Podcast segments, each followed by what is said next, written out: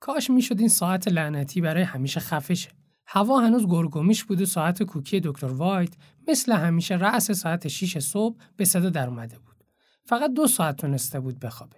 با چشمای نیمه بسته خواست ساعت رو خاموش کنه که دستش خود به عکس قاب شده اما و صدای شکستن شیشه کامل از خواب بیدارش کرد. وقتی صورت زیباش رو زیر شیشه شکسته دید، قلبش تیر کشید و با احتیاط عکس رو از بین خورد شیشه ها برداشت و خیره شد به چشماش. سوزش اشک رو توی چشمای خودش حس کرد. دیر شده بود. باید برای کلاس هشت صبحش آماده می‌شد.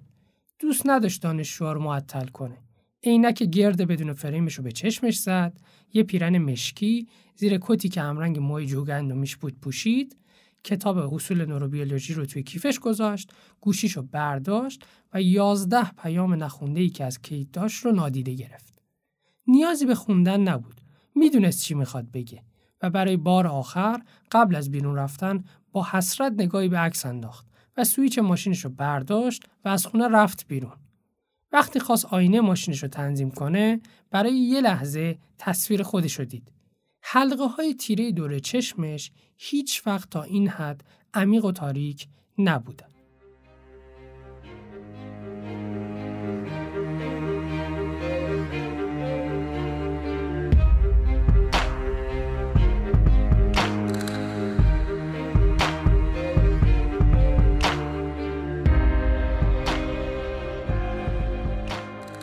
سلام من آرش کلانتر هستم دکتر داروساز از دانشگاه علوم پزشکی تهران و این قسمت هفتم از فصل دوم پادکست پادداروئه عزیزانی که می‌خوان شنونده ما باشن می‌تونن ما رو در اپلیکیشن های اختصاصی پادکست مثل کست باکس، اپل پادکست و گوگل پادکست و مابقی پادگیرایی که وجود دارن سرچ کنن و گوش بدن. برای همراهی بیشتر با ما هم می‌تونید پاددارو رو با spell P O D DAROU از طریق اینستاگرام، توییتر و تلگرام دنبال کنید. اگر از این پادکست خوشتون اومد، پاددار رو به دوستاتونم معرفی کنید. هیچ چیز ما رو به این اندازه خوشحال نمی‌کنه.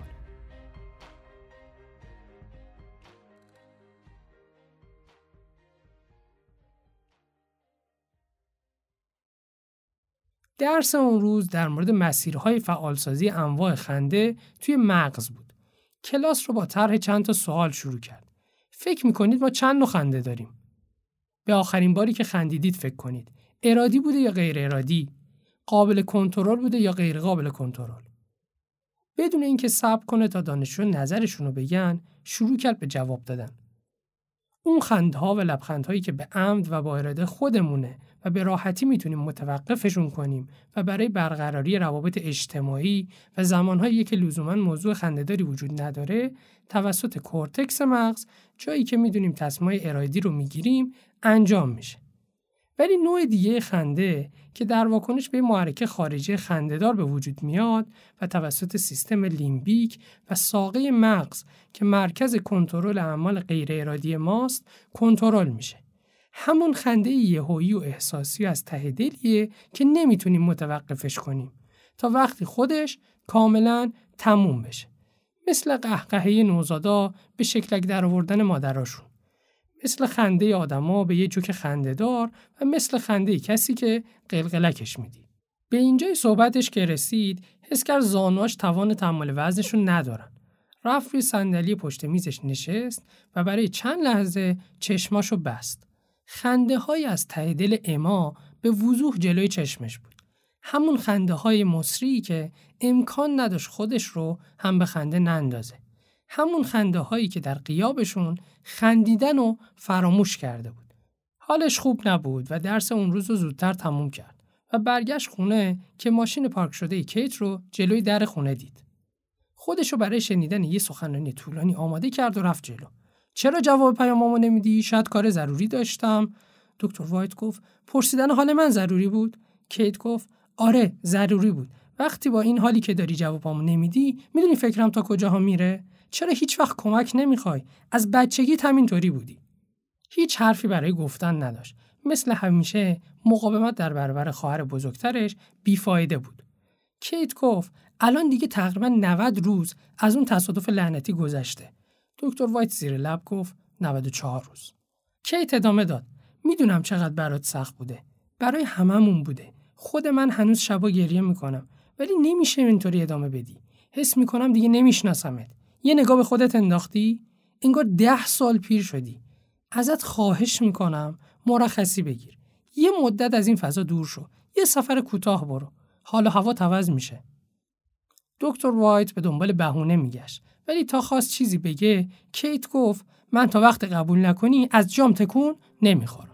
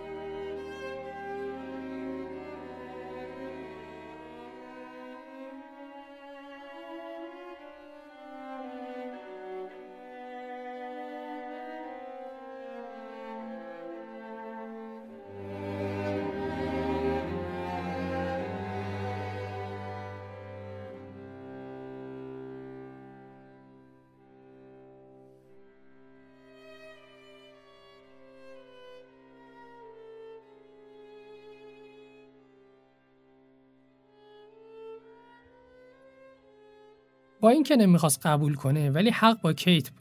شاید بهتر بود یکم فاصله بگیره. دانشگاه هم از روز اول بهش پیشنهاد مرخصی داده بود ولی خودش قبول نکرده بود. واسه همین وقتی درخواست مرخصی داد بی چون و چرا قبول شد.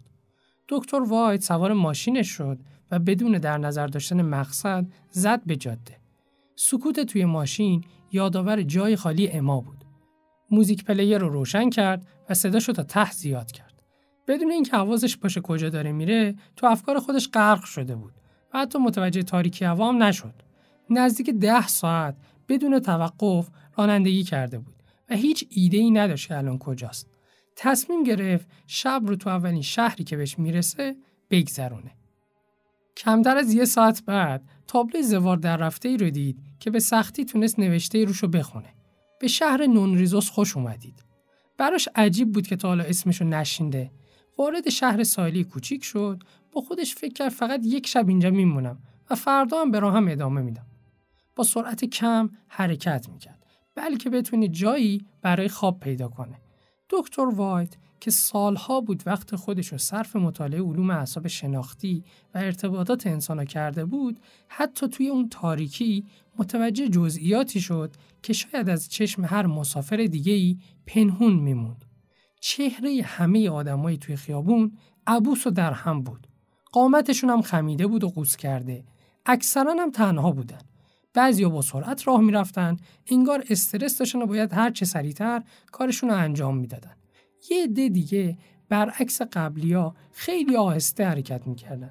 جوری که انگار یه بار سنگین روی دوششون بود و راه رفتن براشون دردناک بود و توان این کار رو نداشتن. از لحظه ورودش به شهر نه بچه ای رو دیده بود نه فرد سالمندی. آدما پیر و شکسته به نظر می رسیدن. در حالی که همه جوون و میان سال بودن. شهر هیچ سالن سینما، تئاتر یا کنسرتی نداشت. هیچ شهر بازی یا ورزشگاهی هم نداشت که البته برای یه شهر کوچیک خیلی هم عجیب نبود. ولی چیزی که عجیب بود این بود که جای خالی تمام اینها رو درمانگاهی پر کرده بود که مشخص بود خیلیاشون مدت زیادی نیست که ساخته شدن. صدای آمبولانس تم ثابت شهر بود. از لحظه ورودش سه تا دعوای خیابونی ناجور دیده بود.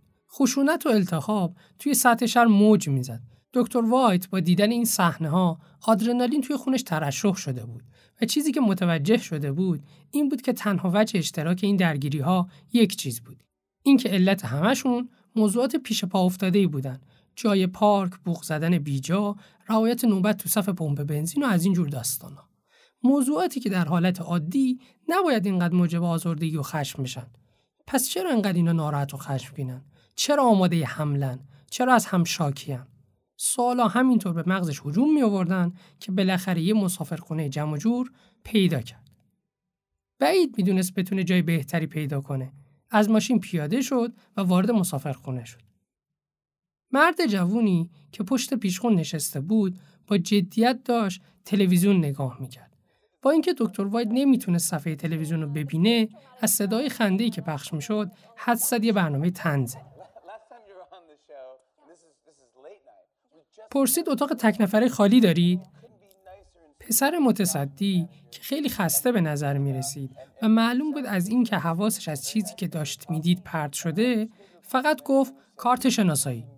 همونطور که داشت کارت شناساییشو نشون می‌داد متوجه چین و چروکای اخم روی پیشونی پسر جوون شد. با خودش فکر کرد چرا پسری با این سن و سال باید خط اخم داشته باشه. پسر جوون کلید اتاق رو بهش داد و باز مشغول دیدن برنامه تلویزیونی شد. وارد اتاقش شد ولی هنوز می‌تونست صدای خنده های برنامه تلویزیونی رو بشنوه. روی تخت دراز کشیده بود و به چیزایی که دیده بود فکر می‌کرد که یهو همه چیز براش روشن شد. این صدا همون صداییه که توی این شهر گم شده. خنده اون چیزیه که جای خالیش توی شهر حس میشه.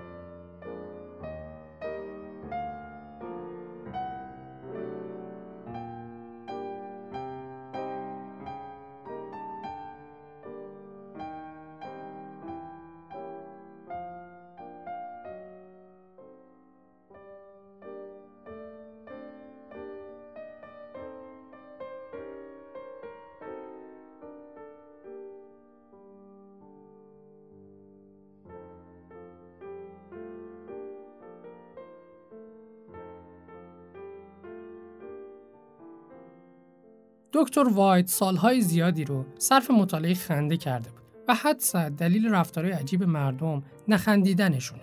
خنده در ظاهر یه واکنش ای و ناخودآگاه به چیزیه که ما رو سر کیف میاره. ولی واقعیت اینه که چیزی بسیار فراتر و پیچیده تر از این تعریف است. خنده زبان مشترک تمام مردم دنیاست. فارغ از نژاد، ملیت، جنسیت و عقاید. بچه ها قبل از اینکه یاد بگیرن چطور حرف بزنن بلدن بخندن. حتی بچههایی که کرولال به دنیا میان. پستاندارهایی مثل پریمات ها و سگ ها و موش ها هم میخندن. خندیدن اونا گاهی با قلقلک دادنشون اتفاق میافته که مشابه خنده غیر ارادی انسان هاست و گاهی بعضی گونه ها مثل شامپانزه ها برای طولانی کردن زمان بازیشون میخندن که مشابه خنده ارادی ما هست. در هر صورت خنده حیوانات تقریبا همیشه اجتماعیه و به تنهایی نمیخندن. در انسان هم همینطور. آدما به دلایل بسیار متفاوتی میخندن. ولی هر وقت دکتر وایت از دانشجوهاش این سوال رو پرسیده بود که ما کی ها میخندیم جواب همیشه ثابت بود به جوک ها به شوخی ها به کمدی ها در حالی که یکی از همکارانش به اسم رابرت پروواین بعد از سالها تحقیق متوجه شد که کمتر از 20 درصد خنده هامون در واکنش به چیز خنده داره. پس ما کیا میخندیم؟ مطالعات دکتر پروواین نشون دادن آدما وقتی پیش همن یا حتی وقتی پیش هم نیستن ولی ارتباط تصویری دارن سی برابر بیشتر از وقتایی که خودشون تنهان میخندن که این یعنی احتمال خندیدنمون موقع حرف زدن با همدیگه بالاست چون داریم با یک یا چند تا انسان دیگه ارتباط برقرار می‌کنیم مطالعات نشون دادن از قرار معلوم ما در طول یک مکالمه ده دقیقه‌ای تقریبا پنج بار میخندیم و حتی اینجا هم بیشترین چیزایی که باعث خنده میشن توضیح و نظراتمونه نه جوکا و شوخی ها. این خنده های مکالمه ایمون اکثرا ارادی هن. چون ما معمولا بعد از تموم شدن صحبت و آخر جمله هامون میخندیم که این نمی‌تونه اتفاقی باشه. در واقع خنده یه رفتار اجتماعی به شدت مصریه چون ما حتی فقط با دیدن کسی که میخنده خندمون می‌گیره و احتمال اینکه خنده از فردی که میشناسیمش یا باهاش راحتیم و دوستش داریم به ما منتقل بشه خیلی بیشتره. که این باز هم نشون میده که خنده بیشتر به روابط اجتماعی آدما مربوطه تا حس شوخ خنده یه راه برقراری ارتباط بدون استفاده از کلماته. خیلی وقتها ما میخندیم تا نشون بدیم که چیزی رو متوجه شدیم یا با چیزی موافقیم. از کسی خوشمون میاد یا کسی رو می‌شناسیم کسی رو میپذیریم از بودن اون توی جمع خوشحالیم. یا حتی گاهی میخندیم تا کسی رو مسخره کنیم یا کمی بدجنسی کنیم. گاهی اوقات وقتی کسی سعی می‌کنه ما رو به خنده بندازه میخندیم تا بهش نشون بدیم متوجه تلاش و نیت شدیم و ازش ممنونیم. خیلی وقتا میخندیم که بگیم از شوخی که با شده ناراحت یا عصبانی نیستیم و باش مشکلی نداریم. خنده با حضور بقیه آدما به وجود میاد و با احساساتی که نسبت به اونا داریم شکل داده میشه. دکتر واید داشت تمام آموختهاش رو مرور می‌کرد و با خودش فکر می‌کرد که این سفر انگار آزمون دکترای دوباره است. خواست یکم بخوابه که داروین دست از سرش بر نداشت. 150 سال پیش داروین معتقد بود که خنده وسیله ابراز شادی و لذت. این جمله درسته ولی کامل نیست. خنده فقط نحوه بدون کلام ابراز احساسات و راهی برای برقراری روابط اجتماعی نیست و این همون چیزی بود که باعث نگرانی دکتر واید در رابطه با سلامت مردم شهر شده بود.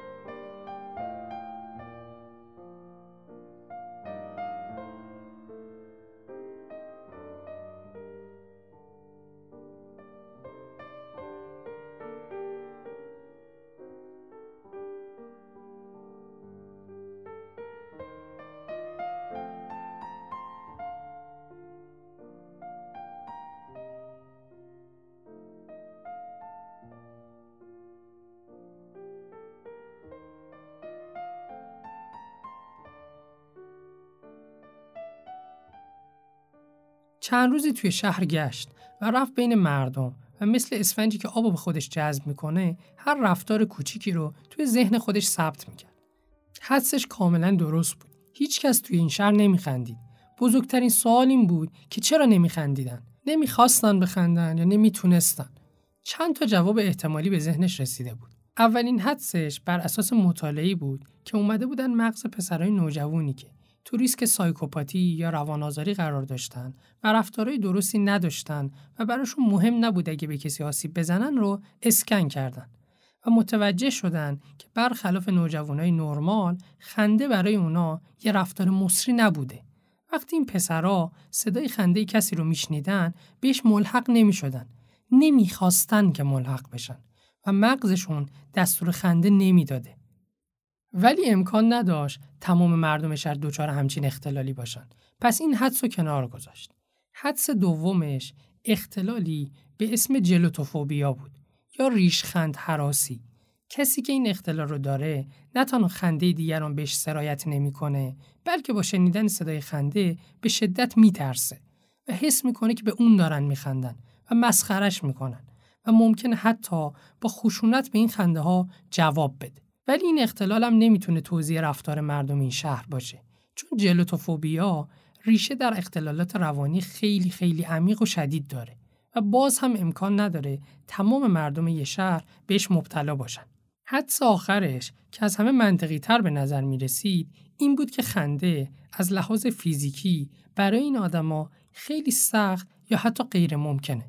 در واقع خندیدن اصلا کار ساده ای نیست چون موقع خنده دیافراگم دچار انقباضات سریع و پشت سر هم میشه که به شدت با تنفسمون تداخل داره و بدن بعضی از افراد توانایی خندیدن رو از دست میده. سوال اصلی اینه که چه اتفاقی باعث این شده بود؟ جوابش توی نحوه عملکرد سیستم عصبی مونه. سیستم عصبی مرکز فرماندهی کل بدنه. هر کاری که می‌کنیم چه ارادی باشه چه غیر ارادی دستورش از اونجا اومده و از همونجا هم کنترل میشه.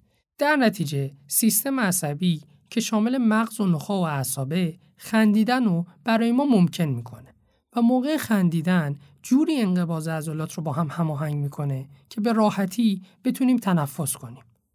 این سیستم از لحظه‌ای که به دنیا میایم فعالیتش شروع میشه و تا آخرین لحظه عمرمون بدون هیچ مشکلی کارش رو انجام میده. ولی گاهی تحت شرایط خاصی سیستم عصبی آدما به اصطلاح خسته میشه. چطوری؟ توی موقعیت های خطرناک یا پر استرس مثل وقتی که لبه پرتگاه وایسادیم یا قبل از شروع امتحان مهم وارد حالتی به اسم ستیز و گریز میشیم. یعنی سیستم عصبیمون خیلی سریع و بدون اینکه خودمون متوجه بشیم بدنمون آماده می‌کنه که یا از اون موقعیت فرار کنیم یا بمونیم و بجنگیم. مثلا با ترشح هورمونایی مثل آدرنالین سطح هوشیاریمون افزایش پیدا می‌کنه. ضربان قلب و فشار خونمون میره بالا که این باعث میشه خون بیشتری به عضلاتمون برسه. تنفسمون سریعتر میشه که اینطوری اکسیژن بیشتری به مغز می‌رسه. مقدار زیادی گلوکوز هم در جریان خون آزاد میشه که انرژی مقابله با اون موقعیت سخت رو داشته باشیم. مردمک چشمامون گشاد میشه تا بتونیم بهتر محیط اطراف و خطرهای احتمالی رو ببینیم. این آماده سازی ها خود به خود انجام نمیشن و هر بار کلی انرژی صرف میشه و به محض اینکه خطر یا استرس رفت میشه همه چیز از جمله سیستم عصبی به حالت عادی خودش برمیگرده و استراحت می‌کنه. ولی اگه اون شرایط پر استرس یا خطرناک تا مدت ها باقی بمونه یا قبل از اینکه فرصت استراحت یا ترمیم داشته باشیم یه موقعیت جدید به وجود بیاد ممکنه ریکاوری سیستم عصبی و بازدهی اون با مشکل مواجه بشه. سیستم عصبی ما مدام در حال یادگیریه.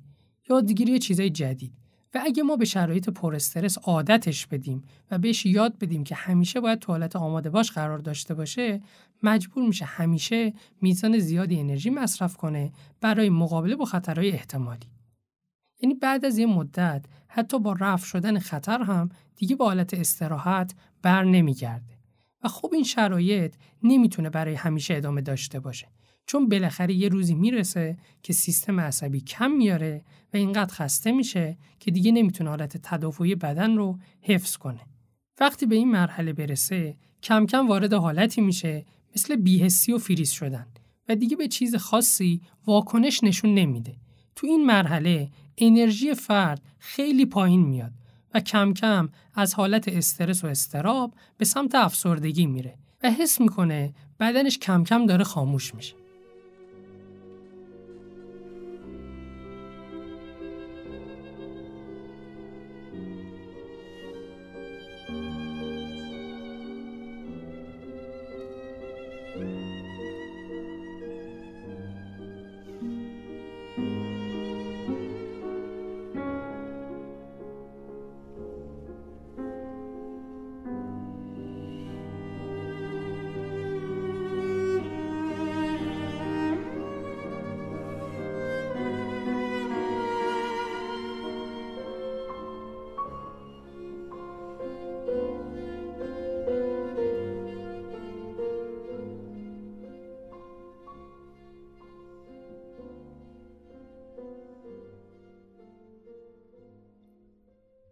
دکتر وایت تقریبا مطمئن شده بود که مشکل مردم شهر همینه. این تئوری خیلی از چیزایی که دیده بود رو توضیح می‌داد. اولین مورد خشم و عصبانیتشون بود. وقتی آدرنالین و کورتیزول به طور مزمن تو بدن ترشح بشن، فرد نسبت به محیط اطرافش حساستره و در نتیجه زودرنجتر میشه. و کنترل کمتری روی احساساتش داره و خیلی راحت از کوره در میره. و به یه مسئله کوچیک یه واکنش خیلی شدید نشون میده. تو این حالت یه تناقضی به وجود میاد. چون هم به خاطر پاسخ ستیز یا گریز انرژی فرد رفته بالا و هم به خاطر مزبن بودن این شرایط احساس می‌کنه خسته است. مثل اینکه راننده پاش رو همزمان هم روی ترمز فشار بده هم روی گاز که اصلا موقعیت جالبی نیست. انگار واسه کارهای عادیش انرژی نداره ولی اگه قرار به بحث و دعوا باشه کلی انرژی مصرف می‌کنه. در واقع مثل یه سطل لبریز از آبه که حتی اگه یه قطره اضافه وارد سطل بشه آب از داخلش سرریز میشه. در حالی که باید مثل یک سطل نیمه پر باشه که بتونه اتفاقاتی رو که در طول روز میفته توی خودش جا بده و باهاشون روبرو بشه. دومیش این بود که مردم این شهر دو دسته بودن.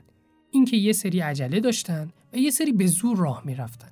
گروه اول هنوز سیستم عصبیشون خسته نشده بود و همچنان در حالت تدافعی بودن. این افراد مدام حس می‌کردن تو استرارن. هر کاری بخوان انجام بدن میگن نه بهتر قبلش فلان کار رو انجام بدیم. مثلا می‌خوان کتاب بخونن ولی نمی‌تونن یه جا بند شن و روی کتاب تمرکز کنن.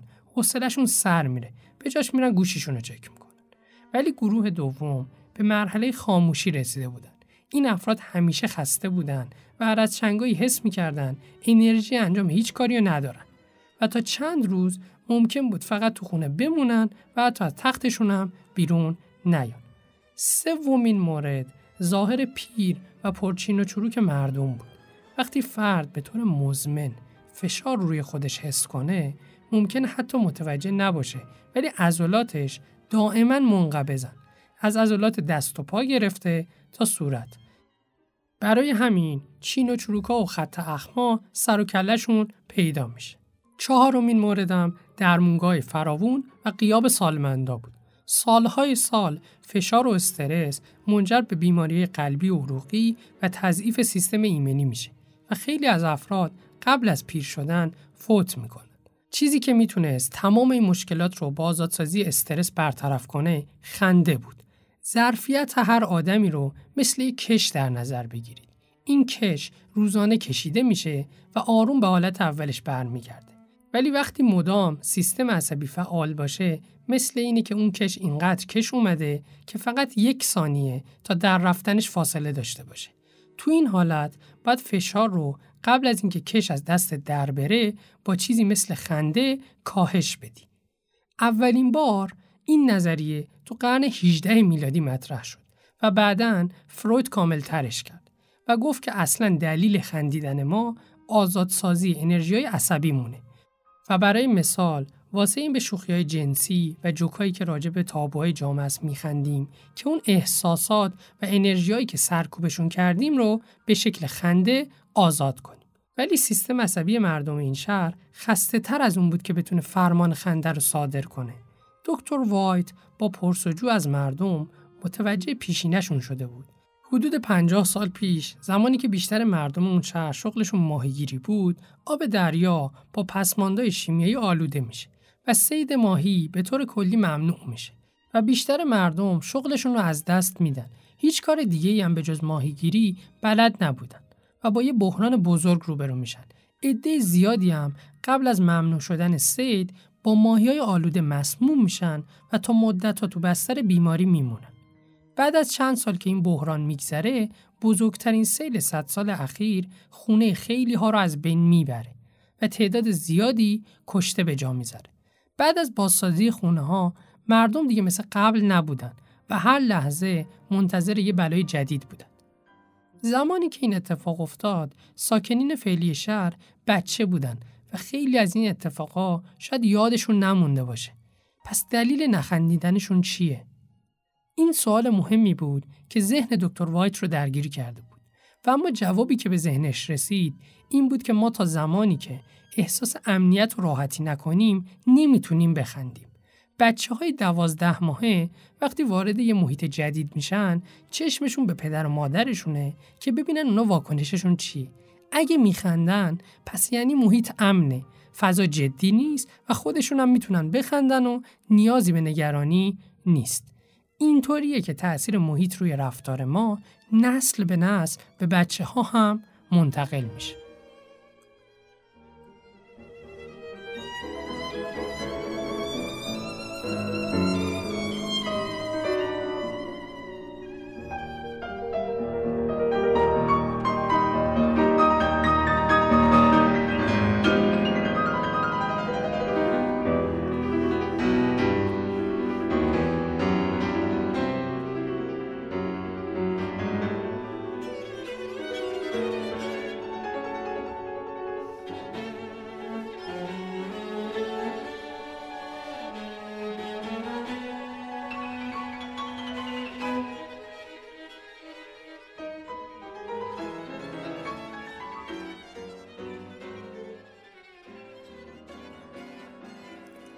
هنوز یه سوال بی جواب مونده بود. اینکه چرا توی شهر هیچ بچه‌ای وجود نداشت. انسانشناسی به اسم دکتر گرینگراس اعتقاد داشت از اونجا که خنده تو جوامع غیر انسانی هم دیده میشه پس حتما در تکامل و انتخاب طبیعی هم نقش داشته و برای خوش به وجود نیومده. یه تئوری قدیمی هم وجود داره که میگه توی گونه های اجتماعی مثل ما انسان ها خصوصیاتی انتخاب میشن که باعث بقای جامعه میشن نه بقای فرد. زیست شناسان تکاملی به این نتیجه رسیدن که خنده هم یکی از همین خصوصیاته. حدود دو تا چهار میلیون سال پیش خنده غیر ارادی مثل یک چسب اجتماعی و وسیله برای سعیم شدن احساسات عمل می‌کرد و به اجدادمون کمک می‌کرد که توی گروه های کوچیک خودشون با همدیگه ارتباط برقرار کنن و بیشتر همدیگه رو بشناسن و احتمالا در انتخاب شریک جنسی هم موثر بوده. به این صورت که اگر کسی میخندیده نشون می‌داده که کمتر پرخاشگر و خشنه و جذابتر به نظر می‌رسیده. بعضی از محققا هم عقیده دارن که کسایی که می‌تونستن آدمای دیگر رو بخندونن خاطرخواهی زیادی داشتن. چون با مزه بودن که کار آسونی هم نیست. نشون دهنده یک مغز سالم و ژنهای خوب بوده. در نهایت هر چقدر گروه انسانی در طی تکامل بزرگتر می شدن، نقش خنده در انتخاب طبیعی پررنگتر می شده و کسایی که نمی خندیدن از گروه ها حذف می شدن. اون زمان که هنوز زبان ها به وجود نیامده بودن اجداد ما از طریق خندهشون نشون می‌دادن که خوشحالن از طریق گریه نشون می‌دادن ناراحتن و از طریق قررش عصبانیتشون رو نشون می‌دادن. هرچقدر گروه انسانی بزرگتر شدن مغز نیاکانمون هم برای اینکه خودش رو بتونه با شرایط جدید وفق بده تکامل پیدا می‌کنه و انسان ها کم کم توانایی صحبت کردن و ساخت زبان رو پیدا می‌کنن. از اینجا به بعد آدما یاد گرفتن خنده رو تقلید کنن تا بتونن خودشونو تو گروه های موجود جا بدن. و یه جورایی گولشون بزنن و بقای خودشونو تضمین کنن و اینطوری بود که خنده ارادی این ابزار هیلگری به وجود اومد. نکته جالبی که وجود داره اینه که ما می‌تونیم خنده ارادی و غیر ارادی انسان رو از هم تشخیص بدیم. خنده ارادی انسان رو از خنده غیر ارادی حیوان هم می‌تونیم تشخیص بدیم. ولی نمی‌تونیم خنده غیر ارادی انسان رو از خنده غیر ارادی حیوان تشخیص بدیم. چون منشأ خنده های غیر ارادی غریزه است در حالی که خنده های ارادی فکر شده و حساب شده است. این فرضیه فرضی مغز اجتماعی بود که میگه مغز ما برای اینکه بتونه بیشتر اجتماعی بشه تکامل پیدا کرده. ولی باز هم تمام نقش خنده در تکامل رو پوشش نمیده. مثلا یکی از نقش های ناگفته اینه که خنده توی سیستم تکاملی پستاندارا باعث تنظیم احساساتشون میشه. ما خیلی وقتا میخندیم تا یه موقعیت سخت و دردناک رو به یه موقعیت مثبت و خندهدار تبدیل کنیم. اینقدر این کار رو انجام دادیم که دیگه برامون کاملا عادی شده و حتی متوجهش نمیشیم. یا خیلی وقتا تو موقعیت های شرماور میخندیم چون اگه ما به خودمون نخندیم یکی پیدا میشه که به همون بخنده. و اگه توی این موقعیت ها همه با هم بخندن خلق جمعی آدما بهبود پیدا می‌کنه. در همین زمینه دکتر رابرت لونسن یه آزمایشی روی زوجها انجام داد که از هر زوجی می‌خواسته مکالمه نسبتا سخت داشته باشد. مثلا از یکیشون می‌پرسید کدوم کار همسرت خیلی اذیتت می‌کنه و به محض اینکه این سوال مطرح می‌شد سطح استرس هر دو نفر افزایش پیدا می‌کرد چیزی که دکتر لونسن متوجه شد این بود که زوجهایی که این موقعیت استرسا رو با خنده مدیریت کردن و تبدیلش کردن به یه موقعیت مثبت نه تنها بلافاصله سطح استرسشون کاهش پیدا کرد بلکه در طولانی مدت از رابطهشون رضایت بیشتری داشتن و مدت طولانی تری با هم موندن. میشه گفت خنده به ما کمک می‌کنه که راحتتر عشق بورزیم و این فقط محدود به رابطه عاشقانه هم نمیشه. دکتر وایت بعد از مرور تمام این مباحث حد زد که شاید این آدما همگی مجرد و تنها و اصلا ازدواج نکردن که می‌خوان بچه دار بشن. ولی این موضوع اشتباه بود. شاید ازدواج هم کرده بودن ولی رابطه گرم و صمیمی نداشتن.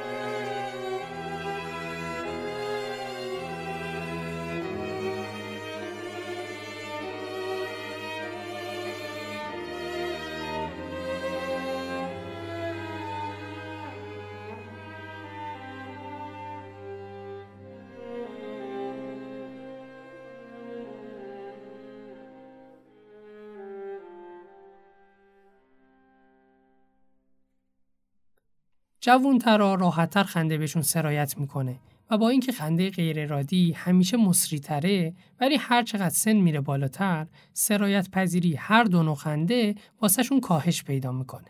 دلیلش هم می‌تونه این باشه که ما هر چقدر بزرگتر میشیم چون تجربهمون بیشتر میشه و چیزای بیشتری می‌بینیم برای به خنده افتادن دلیلی بیشتر از صرفا شنیدن صدای خنده یکی دیگه نیاز داریم.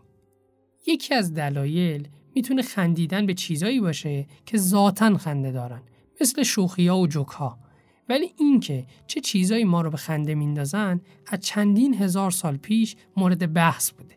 قدیمی ترین تئوری برمیگرده به افلاتون و باقی فلاسفه یونان باستان که اعتقاد داشتن ما یا به ورژنهای قبلی خودمون میخندیدیم یا به بدشانسی ها و بدبختی های بقیه.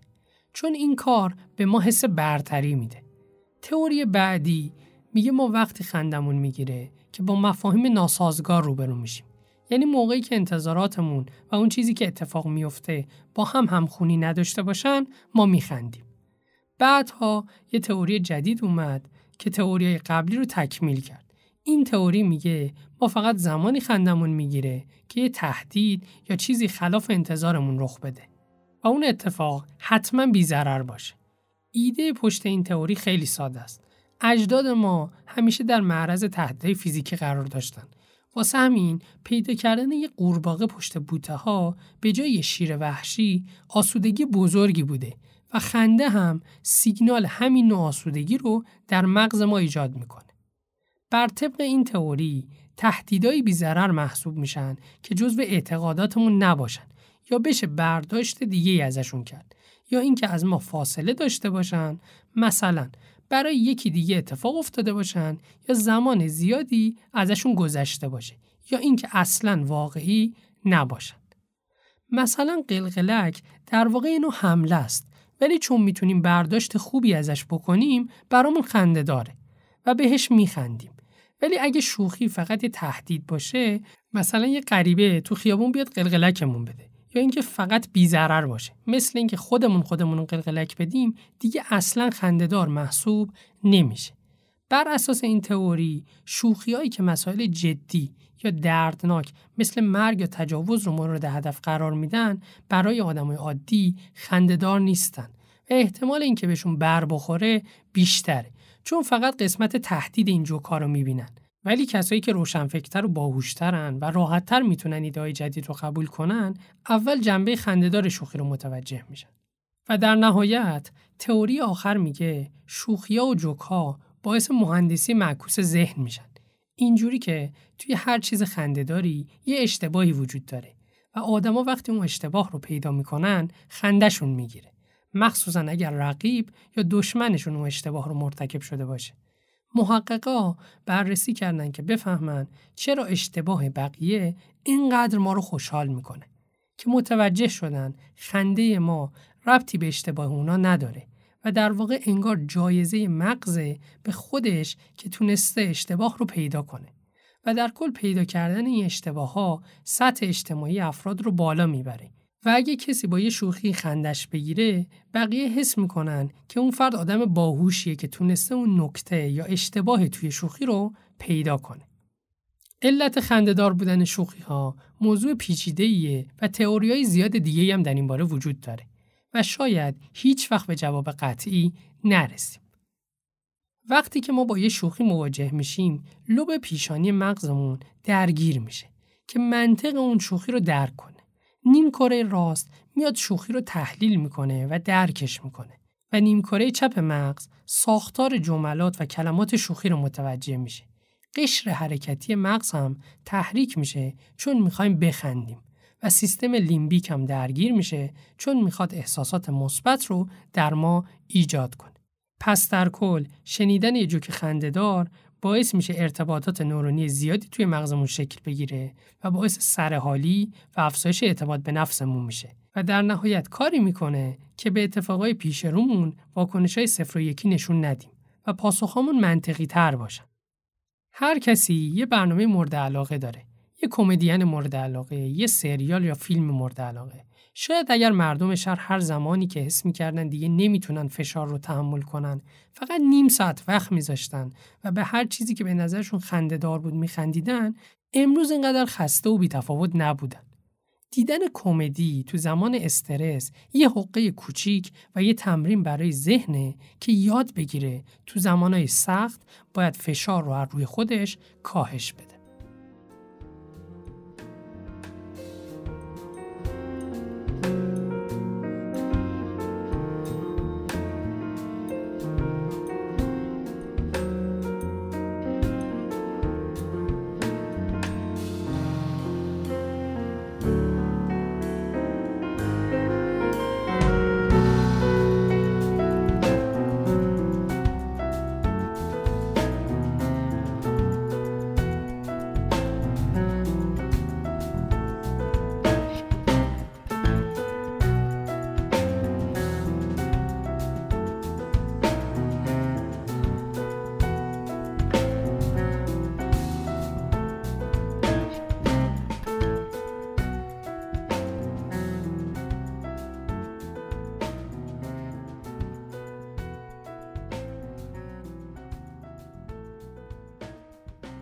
پیدا کردن دلیلی برای خنده همیشه هم خیلی آسون نیست.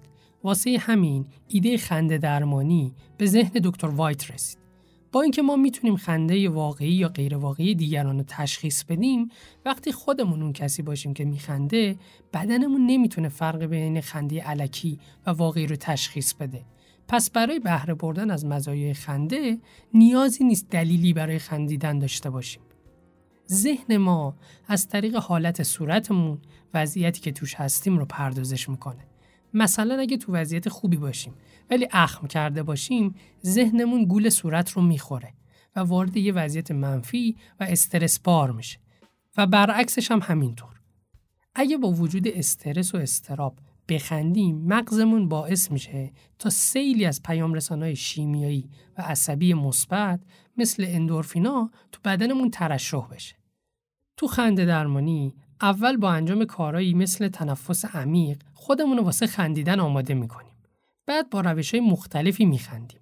یکی از این راه ها در آوردن ادای کسیه که به نظرمون با است. یا مثلا تعریف کردن یه چیزی که خیلی اذیتمون می‌کرده برای یه جمع صمیمی و بعد خندیدن بهش. یا مثلا سعی می‌کنیم بی صدا بخندیم یا اینکه بدون هیچ دلیلی خیلی ساده فقط بخندیم. با اینکه بیدلیل خندیدن مصنوعی و عجیبه ولی نباید مهم باشه چون در نهایت بعد از 45 تا 90 ثانیه این مواد شیمیایی تو بدن ما ترشح میشن و بعد از دو دقیقه خنده علکی یا بی صدا یا بی دلیل تبدیل به یه خنده واقعی میشه. تو بعضی از مطالعات برای بیماری مختلف از جمله بیماری مبتلا به سرطان خنده درمانی تجویز شد و دیدن که سیر پیشرفت بیماری این افراد کند شد و به احتمال بیشتری بهبود پیدا کردن و اینم دیدن که بیمارایی که ده دقیقه خندیدن تونستن بعدش دو ساعت بدون درد و آروم بخوابن. در یه مطالعه دیگه متوجه شدن که اگر بیمارا کودک باشن هر چقدر بیشتر بخندن تحمل دردشون هم بیشتر میشه و راحتتر می‌تونن درد درمان یا درد بیماری که دارن رو تحمل کنن. خنده تشبیه شده به پیاده روی درونی و میگن اون تاثیراتی که ورزش روی ذهنمون داره خنده هم می‌تونه همون تاثیرات رو داشته باشه. البته خنده درمانی ممکنه برای بعضیا خوب نباشه. مثلا خانمای باردار یا کسایی که به تازگی جراحی شکمی داشتن. و دکتر وایت هم نگرانی های خودشو داشت چون مطمئن نبود بدن این آدما به خنده درمانی بعد از سالها نخندیدن چه واکنشی نشون میده. نگران بود که نکنه یه وقت واکنششون عصبی و مهار ناپذیر باشه. در واقع خنده همیشه هم نشونه سلامتی و احساسات مثبت نیست. مثلا سیوم ژانویه سال 1962 یه اتفاق عجیب افتاد. توی مدرسه مرزی تو تانزانیا سه تا دختر نوجوان شروع می‌کنن به خندیدن و خندیدنشون قطع نمیشه. خندیدن اونا به طور غیرقابل کنترلی تو تمام مدرسه پخش میشه و در نهایت 95 تا دانش آموز دچار حمله خنده میشن. یکیشون تا 16 روز پشت سر هم میخندیده. این خنده ها هم همراه با ضعف، مشکلات تنفسی، کهیر و گریه و جیغ کشیدن بوده. اون مدرسه به طور موقت به خاطر این به اصطلاح بیماری خنده بسته شد. ولی خنده به خونه دانش آموزا هم راه پیدا کرد و قبل از اینکه این اپیدمی مرموز مثل شروع ناگهانیش از بین بره صدها نفر رو تو اون منطقه درگیر کرد و باعث تعطیلی 14 تا مدرسه شد. بعضیا معتقدن استرس علت اصلی این اپیدمی بوده چون تانزانیا همون سال استقلال پیدا کرده بود. و دانش آموزا بعدا گزارش کردند که حس می‌کردن سطح انتظار معلما ازشون خیلی بالاتر رفته. یه اختلالی هم وجود داره به اسم بی اختیاری عاطفی یا PBA که به صورت گریه یا خنده بیمارگونه و بدون محرکی خودش رو نشون میده. در واقع فرد نمی‌تونه احساسات خودش رو درست بروز بده. مثلا ناراحت یا عصبانیه ولی میخنده. مثال معروفش هم شخصیت جوکره. علت این اختلال اینی که بخشی از مغز که مرکز خنده و گریه است آسیب می‌بینه و به خاطر همین توانایی فرد در کنترل ارادی خنده و گریهش از بین میره. پس اگر ما توی موقعیت سخت و غیر خنده دار بخندیم لزوما این اختلال رو نداریم و ممکنه فقط خنده عصبی باشه که صرفا یه مکانیسم دفاعی برای تخلیه استرسه. بی اختیاری عاطفی معمولا همراه با افسردگی های خیلی خیلی شدید یا اختلال دو قطبی دیده میشه. علتش هم اینه که به هم خوردن تعادل پیام های شیمیایی مغز به این اختلال دامن می‌زنه. این اختلال در افرادی که مبتلا به اسکیزوفرنی هستن هم دیده میشه.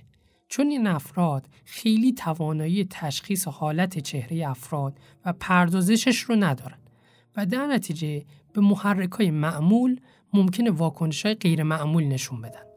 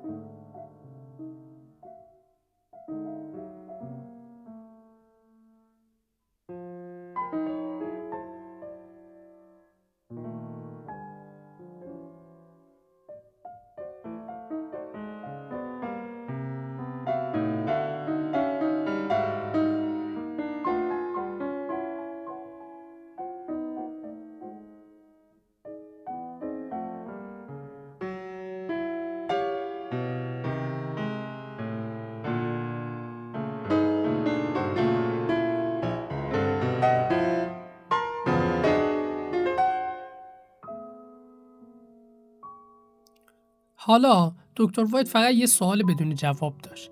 اینکه چطور میشه به تمام مردم این شهر کمک کرد؟ اصلا امکانش هست؟ چطور میشه عادتهای چندین و چند سالشون رو تغییر داد؟ این سوالی بود که تو تمام راه برگشت ذهنش رو درگیر کرده بود. قصد نداشت اجازه بده این سفر با برگشتش تموم بشه. نیاز به زمان بیشتری برای فکر کردن و مطالعه داشت. تا با یه راه حل عملی برگرده و تغییری به وجود بیاره. به نظر شما هیچ راهی وجود داره؟ این سفر تلنگری بود براش که یکم بیشتر حواسش به خودش باشه. از زمان تصادف اما تمام فشار و استرس و خشم و اندوهی که تجربه کرده بود رو توی خودش نگه داشته بود. الان وقتش بود که این احساسات منفی رو آزاد کنه.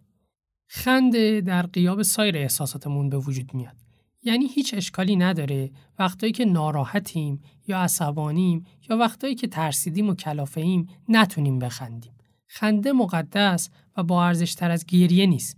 گریه هم مثل خنده می‌تونه راهی برای آزادسازی فشار باشه.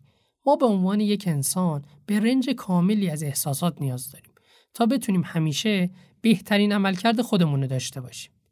شاید دلیل اینکه تمایلمون به خندیدن بیشتر از گریه کردنه این باشه که خنده فقط یک راه برای داشتن حسی بهتر نیست بلکه خنده داشتن حسی بهتر همراه با همه.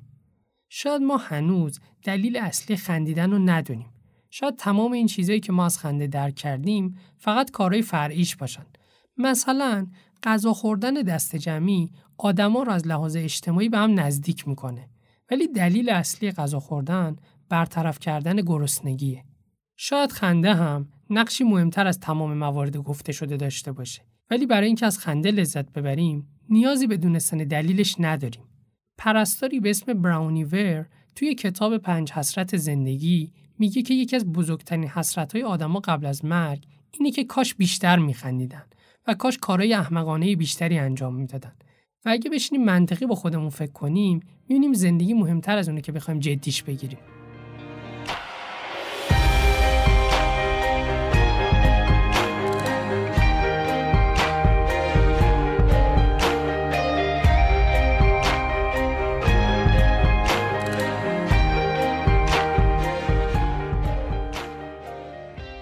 متن این پادکست رو خانم دکتر ستاره مصدقه و پروین روزی نوشتن و تدوین از امیررضا نصرتی بود. جا داره از خانم دکتر محیا رضایی و غزاله انگجی هم به خاطر تمام زحماتشون برای پاددارو تشکر کنم. ما می‌خوایم سالم باشید.